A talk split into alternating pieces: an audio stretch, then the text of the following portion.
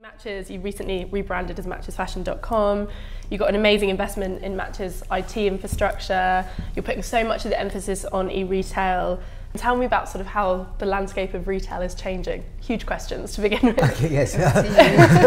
um, well, you know, I suppose the reality is that, that, a large part of our business is online. You know, you mentioned 75% of our business is, is online now.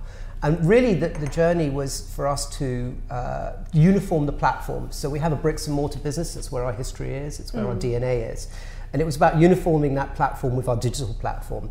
And it's really, for us, it's about how we can make the physical experience more digital and how we can make the digital experience more physical. So, how we can uniform that all around one thing, which is about the customer choice, um, how the customer wants to interact with us, how they want to have a conversation with us, um, and how, how they want to see the product. And I think when Tom talks about the customer, we're talking about the customer as someone who engages with us than not necessarily a shopper. We have lots of, for example, in the physical space, we have lots of, lots of fashion students who'll come in and touch and feel, and we That's want fashion students to be able to come onto the site and actually gain the same kind of experience. Um, so those two those two platforms are just how we're talking to our customer in in general, and that customer is a very broad demographic of people and not always a shopper. How did you keep sort of your understanding of your customer? Because you must have been so used to the kind of the shoppers walking into the London store, and now it's you ship is it like 190 countries? Is it really hard to kind of know that customer when it's so diverse? I think it's easier than ever to know the customer. I mean, when we started, we were definitely, obviously, bricks and mortar retailers, but our customer was always super international. So they were traveling a lot. Sure. And we'd have people who were coming in very loyal, but came to us when they were over from Australia or from the US or wherever they lived.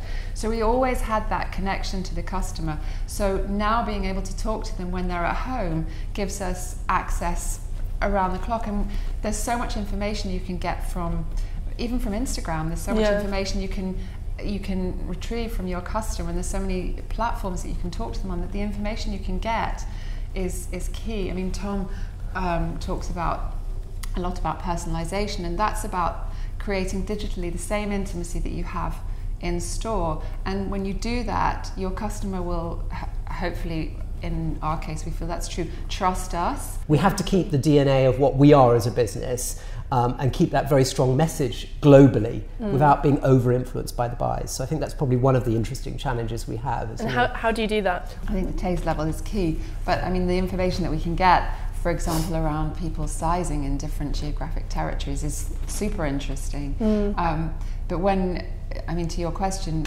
when we um, try and stay in touch with the whole audience, we still have to behave in a really intuitive way. However much in, information we have to hand, the intuition is key for the buying team. I mean, what they see on market.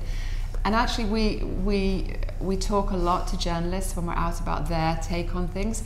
That won't necessarily influence our buy, but it's interesting to get as many, um, as many opinions as we can. It's a very collaborative, I think buying is a very collaborative piece of work and you're also appealing to an aspirational customer who's just coming up who might not necessarily be able to afford luxury um, and so we need to we need to include them in all our decision making but also very much focus on the customer who is who is the luxury customer who's yeah. out there with disposable income to spend on those pieces because that's the dream but the dream is there, but there's also this huge demographic of, of, people who are working towards that dream, and those are also our customers. It's interesting. One of the frustrations that I have with journalism in fashions, I feel like there are a lot of these kind of um, perhaps cliches, perhaps not about about different audiences and different territories. And it's so interesting to hear you talk about the complexity yeah, of kind of complexity, exactly yeah. because I think there's these tired ideas of a kind of you know logo mad slightly sort of uninformed Asian shopper and then a really savvy London shopper. It's also interesting when you're looking at, for example, that Chinese customer to think about their history and how they arrived at fashion and how new they are to it in mm. many ways. So also and how fast they've learnt about it. So they're almost they want they want to be right where it's at, and they've caught up on that educational curve. They've got it, and then they've decided that they're going in their own direction. They've been able to form But I their own opinions really quickly. 15 years ago, a brand would have to wait for it to be picked up by a department store. They'd have to wait Yeah. six months for that department Yeah. store to show the product. Often the department store would turn around and say, "Oh, it's not quite new, and you know, it's a little. We need to see how you'll develop." So it's really challenging for a brand to become successful in a very short period of time or to be mm. noticed. And now with social media, with digital, with I mean things like Instagram, there's an immediacy behind it. You know, there's an immediacy of, of, of noise in a market. I imagine when you started buying, a lot of the focus was purely on the product. You know, if the designer had made something great and you thought it would sell, you would buy it. Now, when you're thinking about a new label or even doing your buy with your existing, your existing designers that you work with, do you ever think about, okay, they've got a great digital reach or they're really good at selling themselves, so we'll buy from them because of that? Is it more than the product now? No, I think it, it, it can be, but the hmm. product have to, has to come first. The brand It starts with the product, yeah, doesn't it? it And if the product isn't product. good, the product isn't good. And are they smarter than ever? Tom, you keep mentioning this kind of this huge amount of information, which, and I think that has just changed the way people shop. You know, Yeah. they, they expect to know everything about the brands they're Yeah. buying now. Is it even kind of more of a challenge to seduce a shopper now because they know everything? I think it's so exciting. I think the information is kind of a question about trying to manage the level of information to make keep a, a really strong view about what you're trying to achieve and, and not be over influenced by the level of information. Sometimes mm. there's too much. I mean, that is a big thing th- these days. If you compare it to what it was like being a retailer 15 years ago or 10 years ago, is the amount of information and how Yeah. connected we have to become as a business. Yeah. You know, we're not a buyer um, buying department and a marketing department anymore. We're a buying and e-commerce, a editorial department. Everyone has to be so connected, not just um, on a, a seasonal basis, but on a daily and even an hourly basis about what's happening in a market. Yeah. And you know that that puts huge. I mean, I see these poor buying teams, you know, um, that go out to market. I mean, they're out there now. They'll be out there for another two or three weeks. They come back. I'm constantly sending them emails on a daily basis saying, "What's happening here? How do we do this one?" Is it ever harder to enjoy it because there's, you kind of don't have time to stop, I guess, and just think? I think? think you have to have a certain personality to do it. Yes. Um, you know, I, I You kind of love the to noise. I mean, to- sometimes I kind of feel like, God, you know, just put me into dark room for ten minutes so I can switch off. But um, You, you know, you need a certain amount of stamina for it, I think. Mm. And mental stam- stamina as well is really important to Yeah. keep up. But you have to be, you have to have that kind of personality where you constantly crave newness and you constantly want to be challenged and you have to be incredibly mentally agile, I think, to work in the fashion industry. We talked about the present, but I want to talk about you as characters and as people. Tell me about when you were younger. Was fashion, retail something you aspired to do? I read, I obviously know about your oh background, but I'm what interested. have you read? No, what, what were you like growing up? What were your ambitions? What were you interested in as kind of young people? I think for me, my, my ambition was actually to be God. This sounds this sounds a little bit control free. Uh, to be a to be a creature of my own destiny. You know, that's really Yeah. what I always wanted to do. You know, and I- I don't think for me there was a specific thing that I wanted to do, but it was more about making decisions and knowing that some of those decisions would be bad ones, but actually they were my decisions, and you know I was responsible for them. So, you know, when I was younger, I went to New York quite a lot in my late teens. Um, and I think that that was an incredibly inspiring time. You know, it was sort of what 30, God, 30 years ago, um, 30 odd years ago. And it, you know, it was an incredible amount of energy there. Very different from London, you know, at the time. There was a huge difference. And I think, you know, it was um, very inspiring to see that, that level of energy, that passion, the enthusiasm, the excitement, you know, interesting retailers. Shalavari was, um, is, that, is that how you say it? Shalavari? Yeah. How do you say it? Yeah, Uh, amazing, store amazing in New store in New York that used to exist. And I just had very glamorous mother, very glamorous um, stepmother who were really loved clothes, almost to the extent that I think actually looking back, it was quite literal what they wore in the 70s. It, you know, I think back and they were like caricatures of that of that era.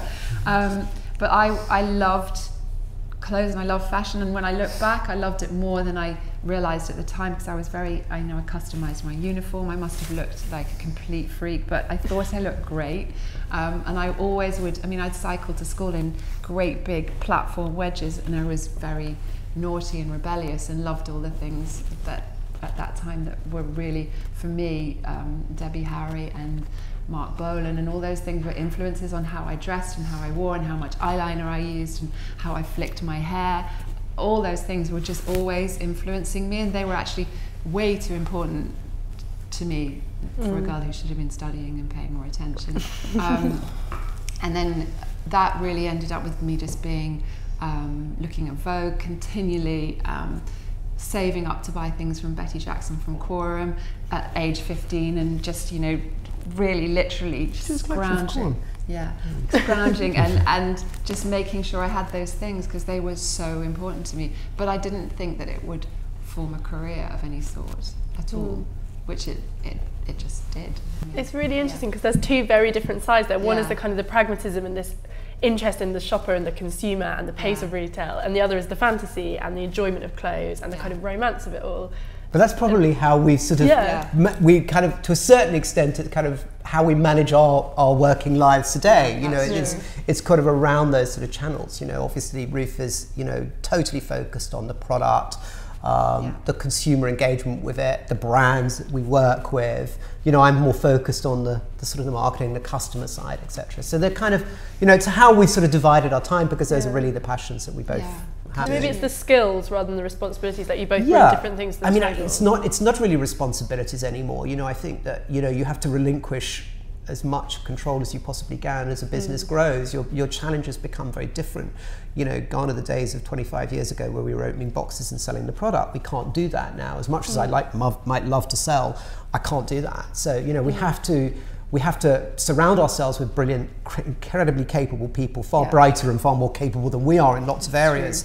And you know, we're just sort of sitting there and, and being the sort of reason behind everything. So Sure. not making those decisions, but involved in those decisions, being the sort of Yeah. the sounding block for it. And equally as, as much as we are for them, th- we are for each other as well. Yeah, Does that make sense? It's interesting because you keep referring to yourself, and I've read it in, in past interviews. This is you, Tom. You've said, and you said it several times here. You said that you're a bit of a control freak, but then you also kind of talked about that period where you did realise you have to relinquish mm. control.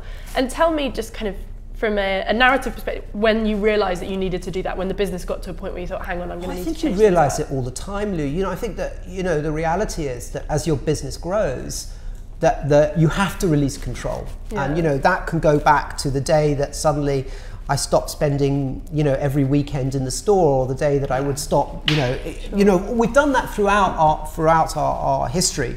Um, I think you know probably last year we had to relinquish so much control because Yeah. you know the reality was you know we grew by 130% last year um, you know it's quite a meteoric growth not Yeah. a small base we recruited nearly 200 people in a year Yeah. you know that's that in itself is a challenging thing to, to, to immerse those people into the, into the business and understand it so I think that probably the last two years we've had to relinquish an awful lot and you know I'm actually very grateful because we've brought in incredible people um, who have really been taken on that mantle incredibly well, haven't they? Um, I, I think one thing that Tom's always been very good at, and I, yes, I think he is a control freak, but I'll come to that in a minute. but um, one thing he's always been very good at is working with and and um, collaborating with really talented people and, Sure. and hiring them as well. And I think that's a great strength of his, and giving and empowering them. That's the key, letting them do their job. Um, but he has, and here's the control freak part: this uncanny instinct to you, he can, for example, he can walk in a store and he can find the one piece that has the wrong price. He can look at a set of figures and he can that people have been working on for days, and he can find It's the a slight one exaggeration, but yeah, he does this. People nice. tell I like the flashy. Um, and then you know he can look at the e-commerce figures straight away, and he can find the the. It's uncanny. Thank you. Yeah, it But is- it's you not- know not entirely because- true. because No, I- everybody talks about it at work. It's like, oh god, he's gonna, you know, it takes him like two minutes, and he'll just find it. It's it's Yeah. it's like a kind of radar that you have for that. Is it quite emotionally challenging when it's something, as you said, that you were kind of once unpacking boxes God, yourself? You know, no, I think that I love it. I mean, I think it's fantastic when we have. I, there was one point I look back a number of years ago where we had a number of people who worked for us who went off and they all became the buyers of big department stores. And you mm. know, you're Yeah. always sorry to lose people. yeah. Um, but you know, it's quite a proud moment when you think actually Yeah. every department store in London is being bought by people that we work with and we nurtured from the start of their career. It's quite amazing. I'm way too emotional about everything, and I need to learn to be less emotionally involved in everything because it just I don't know why, but I just am. And That's I, I have to learn to be to I'm, I try all the time to be less, but it matters so hmm. much to me. So. Do you feel like a real sense of responsibility when you're working with a designer and you're aware that your feedback probably more than a fashion critic's feedback is going to impact how they work and how they design. Yeah. I think it's it's like everything. There's so much noise around a designer. If there's too many opinions, yeah. how do they actually form what they yeah. really stay true to what they should do? So and I think that that's one of the challenges they face. They can't listen to you know the American department store to ask to this. To, I mean, how many people can you listen to? So I think that you know I, I, can understand that that must be challenging. I think them. any feedback but, you give, mm-hmm. any feedback you give designers at whatever stage has to come way after their research stage, way after their creativity stage, That's and then it's and then it can only be things around the pricing structure or the category or what you what your customer needs. Does your customer need skirts for three hundred pounds that are shaped like this? That's the kind of feedback we'll give them. Not you mm. need it's to redesign your collection. Do you think you'll always keep the physical shops? Uh, no doubt in my mind. I yeah. think that you know. Um, the, the physical is in our DNA. It's, it's how we started a business, and I think it's a really important part. I think the format will change dramatically. Mm. Um, the way that we present the yeah. physical presence will be very, very different in a year or two's time to what it is now. Um, and it will, um, you know, but it, it's still part of our journey. It's very, very important to us.